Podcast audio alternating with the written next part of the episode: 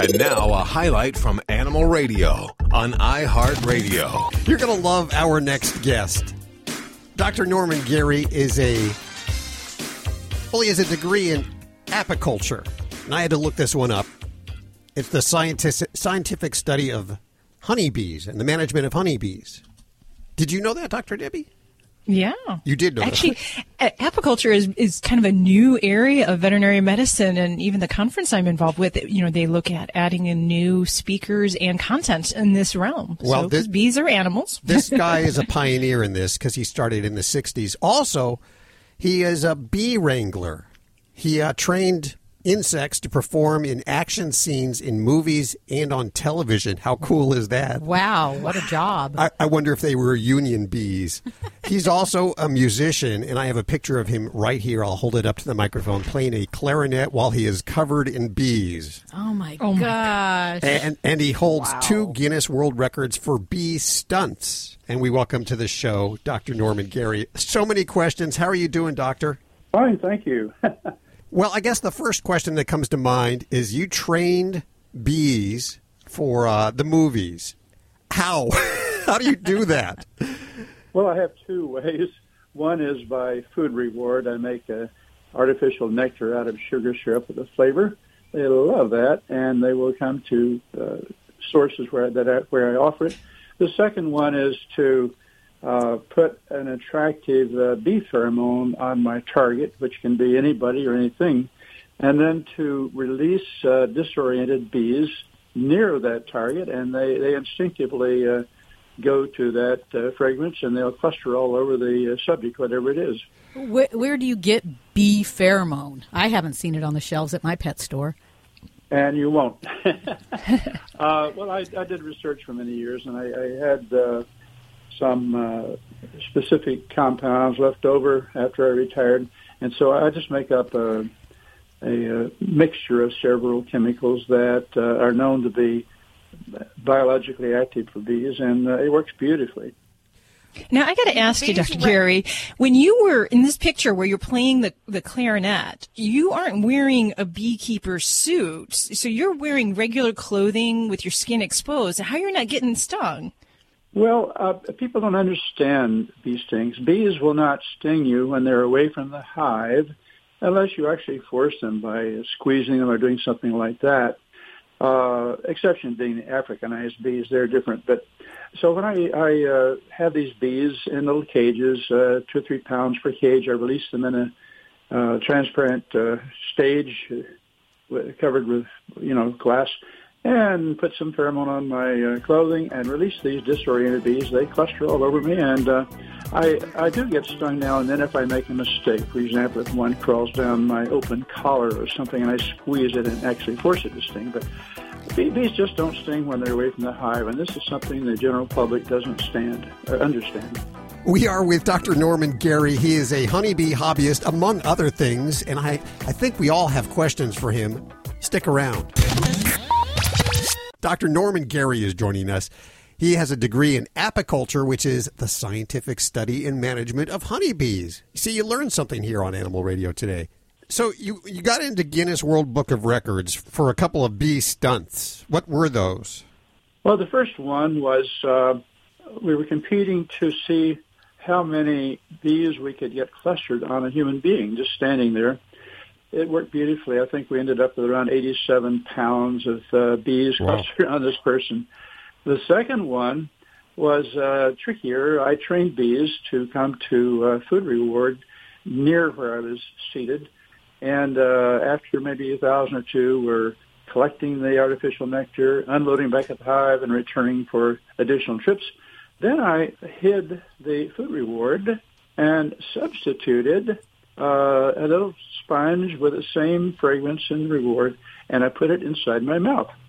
So the hungry bees came back. They were circling like crazy and uh, really excited looking for their, their missing food reward. So I just opened my mouth and gently exhaled. And wow, within about 10 seconds, my mouth was totally full of bees. I, I closed my lips for, yeah, I closed my lips for the required 10 seconds and then we counted them on the way out and you'll never guess how many. Uh, I'm going to guess 43. Aha. I have a big mouth, lady. 109. Whoa. All at once? Dr. Gary, you talk about um, 87 pounds of bees on you. Wow. Uh, how many bees are there per pound? Between uh, around three to four thousand per pound, depending upon upon how much uh, nectar or honey they have in their little stomachs. They can, their weight can change thirty or forty percent if they load up on that liquid. Have you ever had a favorite bee? Would they be a good pet? You know, do they recognize you? uh, they bees really don't recognize individual people, and they don't live very long. They only live about five to six weeks in the summertime. So you you don't form that emo- emotional attachment to them that you would to your pet dog.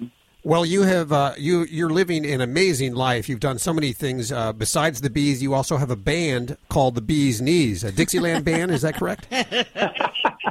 yes, we. Uh, I, I disbanded this several years back, but we spent many years uh, performing at jazz festivals and uh, retirement homes, and uh, it was such a fun experience. We have we released two recordings.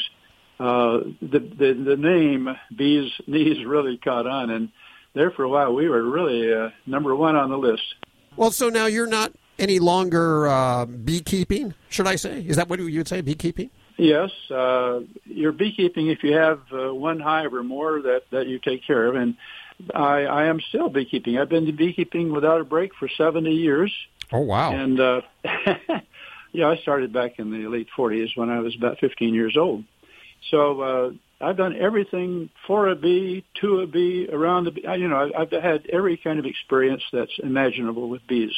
I would imagine. So, as a representative of the bees, what would you say the message you would like to give humans from the bees? Well, I would like to emphasize that bees are highly beneficial to our society by way of pollinating agricultural crops. Uh, bees actually uh, enable us to produce one third of the food that humans consume. So uh, we should be thankful to the bees. And right now, bees are in real trouble. You've heard about it, I'm sure. Uh, pesticides, uh, parasites, predators, things are really uh, diminishing their population. So there's a great interest now by the general public in trying to help bees where they can. One way is just by educating yourself, uh, and I, I hope I can help out in that regard by uh, making my my uh, book known, my honeybee hobbyist book that has just been published. Oh, it looks like a great book. I can't wait. I'll tell you what happened is we got a copy here and I, you know, sometimes there's thievery around It, here. yeah, it disappeared. It's called Honeybee Hobbyist: The Care and Keeping of Bees. And uh, Let me, I- inter- yeah, let me interject something here. Uh, be sure that you request the second edition, the one published in 2019. why okay. is there a first edition that is no good? Yes, first edition is is still good. It's just that the second edition has a lot more, uh, has four more chapters that really, really are interesting, especially something like uh, urban beekeeping. That's a hot topic these days. It is, and you know, I have my sister does this, and I, I it freaks me out, frankly, Uh, because I'm caught up in that stereotype that everybody has, where I'm afraid of bees that they're going to hurt me. But like you say, you have to provoke them; they're only defending themselves when they sting you, right? Sure, if you step on them barefoot uh, when they're on a dandelion flower, expect to get stung. You're, you know, when you attack them. Uh, Don't they die after they lose their stinger? Is that true or is that myth? That's very true. But the irony here, and I don't understand what the big guy was thinking when it, this uh, device that's used to protect you actually kills you. Well, the uh, honeybee colony contains 30, 40, 50,000 Oh. bees.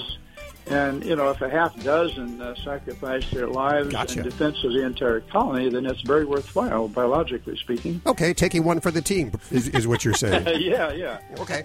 The book is called Honeybee Hobbyist. I have 10 copies to give away, 9 copies to give away right now. Toll free at 1 866 405 8405. Dr. Gary, thanks so much for spending time with us today. My pleasure. You're listening to Animal Radio. Visit us at animalradio.com or download the Animal Radio app for iPhone and Android.